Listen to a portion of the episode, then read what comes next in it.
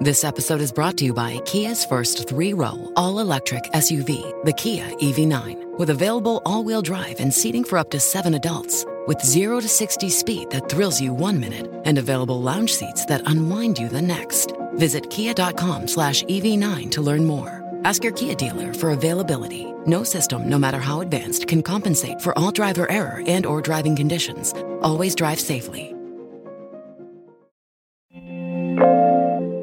The EU charges Apple over payment restrictions on iOS devices. Meta's high end VR headset could be a laptop for the face. And Square Enix sells the studios behind Tomb Raider and Deus Ex. This is your Daily Tech Briefing, the morning edition. It's Tuesday, May 3rd. From Engadget, I'm Matt Smith. After losing my voice for a week, I'm happy to be back.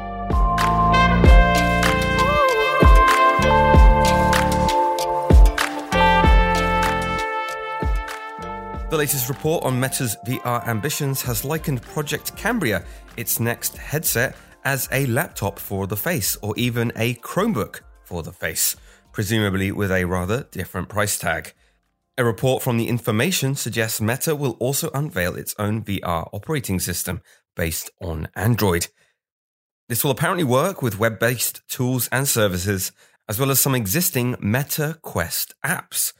Technical specs are still mostly unknown, but we can expect higher res screens to make text easier to read. The aim could be to ensure the VR headset is usable in work situations. Now, we haven't seen an entirely new VR device since the company has rebranded, but all this suggests that, compared to the Rift and Quest devices, the use cases could be broader, or at least tap into that sweet, flushed with cash enterprise segment. Meta's incoming headset will have outward facing cameras that enable mixed reality functions too so it could well tie together Mark Zuckerberg's metaverse ambitions in one fell swoop.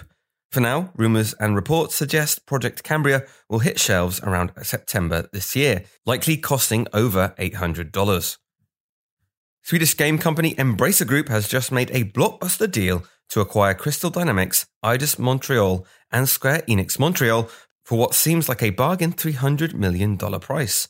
Those studios represent around 1,100 employees across eight global locations, with more than 230 games in development, with 30 of those being AAA titles.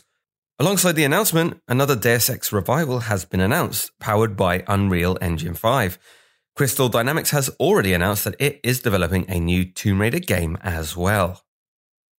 The European Commission's executive VP, Margrethe Vestager, confirmed that the EU has formally charged Apple over its iOS payment features. This could result in a substantial fine if it's upheld. In a statement, Vestager said that the Commission had indications that Apple restricted third party access to key technology necessary to develop rival mobile wallet solutions on Apple's devices. The Commission opened a dual review into both Apple's in app and NFC payment systems back in June 2020, noting that the company's choice could stifle competition and therefore reduce consumer choice. And that is the triumphant return of your daily morning tech briefing. Catch up on all the full stories, reviews, and more over at engadget.com. That includes our newest gift guide for new graduates.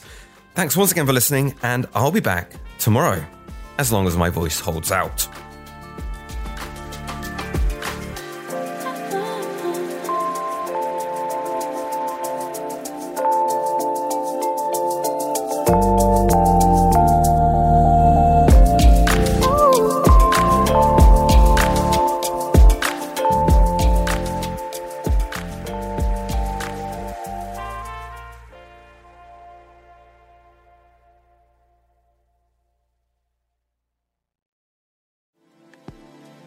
Thank you, Matt, for keeping tabs on our daily news. If you want a longer discussion about some big weekly topics, check out the Engadget podcast with me, senior editor Devindra Hardawar, and our reviews editor, Cherlynn Low. Yeah, you can get us on basically anything that gets podcasts, including Spotify. Just search for the Engadget podcast.